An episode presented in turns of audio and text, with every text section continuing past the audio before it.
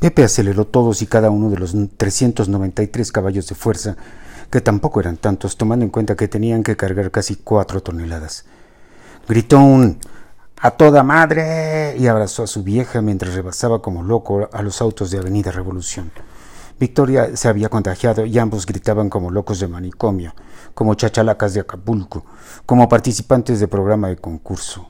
Los Pérez eran absoluta, completa, totalmente felices en esos momentos, si tan solo se hubiera podido tomar una fotografía del tiempo. Tomaron la México Cuernavaca, con todas las ventanas abiertas, el quemacocos también. Pepe pisando al fondo, Vicky fajándoselo y él encantando el rey, él cantando el rey a todo pulmón. No había mayor felicidad que esa. ¿Cuánto iba a durar? Hernán entró al local de Juan Piña en la calle de Oaxaca, en la colonia Roma. Era una lavandería automática y Juan estaba hablando con uno de los empleados en la caja. Había una muchacha muy flaca, estudiante al parecer, metiendo su ropa a la lavadora. Cuando Juan Piña vio a Hernán, dejó al empleado con la palabra en la boca y corrió hacia el señor Santibáñez con los ojos húmedos de felicidad y gritando Patrón como gritón de la Lotería Nacional. Los hombres se abrazaron ruidosamente, pero con cariño, no como diputados federales de partidos diferentes, sino como hermanos, brothers, camaradas de sangre. Después del papacho, las palmadas y las lágrimas de Juan Piña, este miró a su ex patrón con gesto de solidaridad infinita. Es injusto lo que le hicieron, patrón. ¿Por qué? Chale, qué mala onda. ¿Cómo es la gente, no? Gracias, Juan, pero la verdad es que la cagué y fuerte. Juan cambió la mirada. Ahora era de sorpresa. Un hombre como Hernán Santibáñez no la podía cagar. Era infalible. No me di los efectos de la crisis mundial, agregó fríamente Hernán. Y la avaricia, Juan, la avaricia, remató el financista con gran convicción. Juan Piña ya no halló más que decir. El empleado de Juan creía reconocer a Hernán, sabía que lo había visto en algún lado, pero no se acordaba dónde, seguramente en un puesto de periódicos. Bueno, bueno, bueno, bueno, bueno, repitió cuatro veces Juan Piña, pero el pasado no existe. Ya ni modo, ¿no, patrón? Creo que ahora tú vas a ser mi patrón, Juan. Eso nunca, patrón. Voy a trabajar para ti, ¿no? preguntó Hernán con mirada ingenua. Pues sí, sí, sí, pero Juan trató de articular algo, pero no pudo. No te preocupes, Juanito, la verdad es que necesito el trabajo y estoy muy agradecido por... No, no, no, no, no, no, no, no, patrón, yo soy el agradecido, interrumpió Servil, el otro era mensajero de Invertrade y mozo y chofer y correbe y dile. Yo no tendría nada de esto si no fuera por usted. ¿Cuántas sucursales tienes? Tengo cuatro, patrón, más una que tengo pensada para la Anzures. Te felicito, Juan, de verdad. Le digo que si no fuera por usted, ay, Juan, yo te di un empujoncito, pero el resto lo hiciste tú. Siempre fuiste muy emprendedor, muy creativo. Bueno, bueno, bueno, bueno, ¿y su vieja patrón? Digo, rectificó Piña. ¿Y su mujer? Uy, Juan, con eso de que nos quedamos sin dinero se desmoronó. Quedó como un coche chocado. Pérdida total. Bueno, pues, pues, ¿cómo no, patrón? Ella estaba acostumbrada a lo mejor. Pues ahora se va a tener que acostumbrar a vivir con lo mínimo. Uy, jefe, Dios no lo quiera, pero ojalá que no, que no se enferme o le dé la depresión. Ya le dio, dijo Hernán sonriendo. Pero bueno, Juan, ¿cómo puedo ayudarte en tu negocio? Ay, patrón, la pregunta es necia. Digo, perdón, pues con la, con la administración, ya con cuatro y van para cinco sucursales a mí me cuestan trabajo las cuentas, los impuestos, los pagos, lo del banco, todo eso. Usted sería como el administrador general de Limpia, Clean. ¿Cómo la ve? Digo, me da pena porque usted es un picudazo y era un picudo, Juan. Ahora no soy nadie, aclaró Hernán con tristeza, y tengo que empezar de nuevo. No le puedo pagar mucho. Ay, qué pena, jefe. Págame lo que puedas, Juan. No te preocupes. Es más, yo te voy a aconsejar cuál sería el mejor sueldo para el administrador de Limpia Clean, de acuerdo con tus ingresos y tus utilidades. Juan y Hernán se quedaron viendo. Para Juan era una situación muy rara.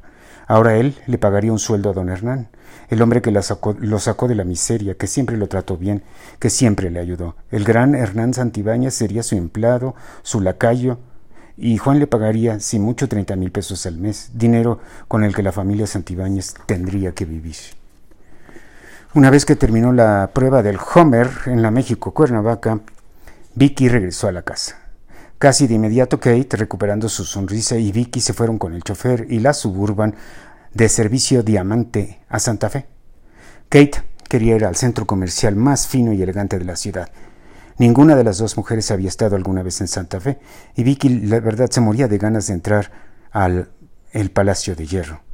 Tenía esa fantasía de untarse todos los perfumes, de que le hicieran una prueba de maquillaje, que le hicieran diseño de ceja, de, vestirse con la ropa de marca, de ver las joyas. Vicky quería ser totalmente palacio, como en los comerciales.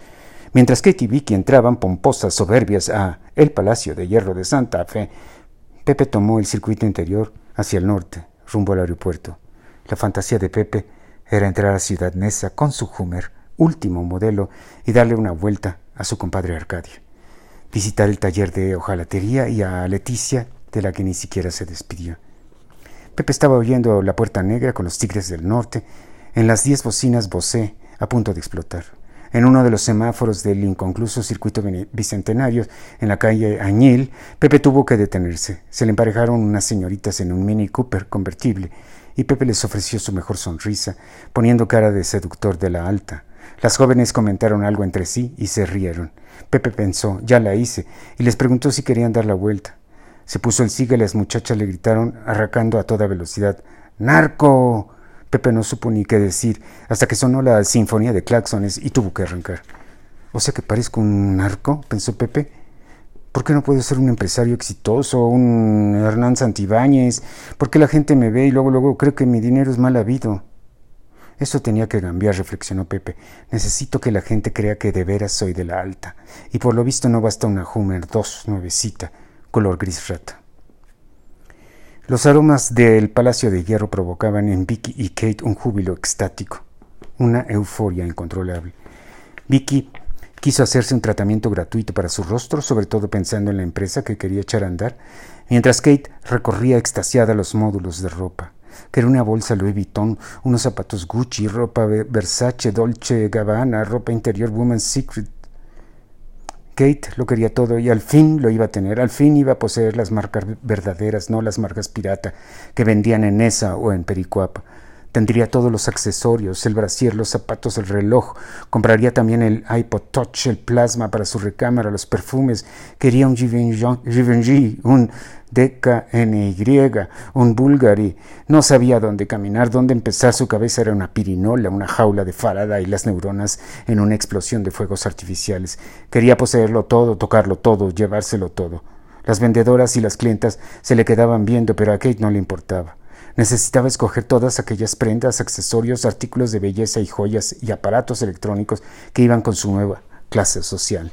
Porque Kate Pérez ya no era pobre, ya no tenía que usar ese espantoso uniforme verde con gris de la escuela pública, ya no tenía que aplicarse perfumes adulterados ni usar su reloj marca Patito. Kate ya era una niña bien, y como tal tenía que disfrazarse a la perfección. Era necesario poner atención en los detalles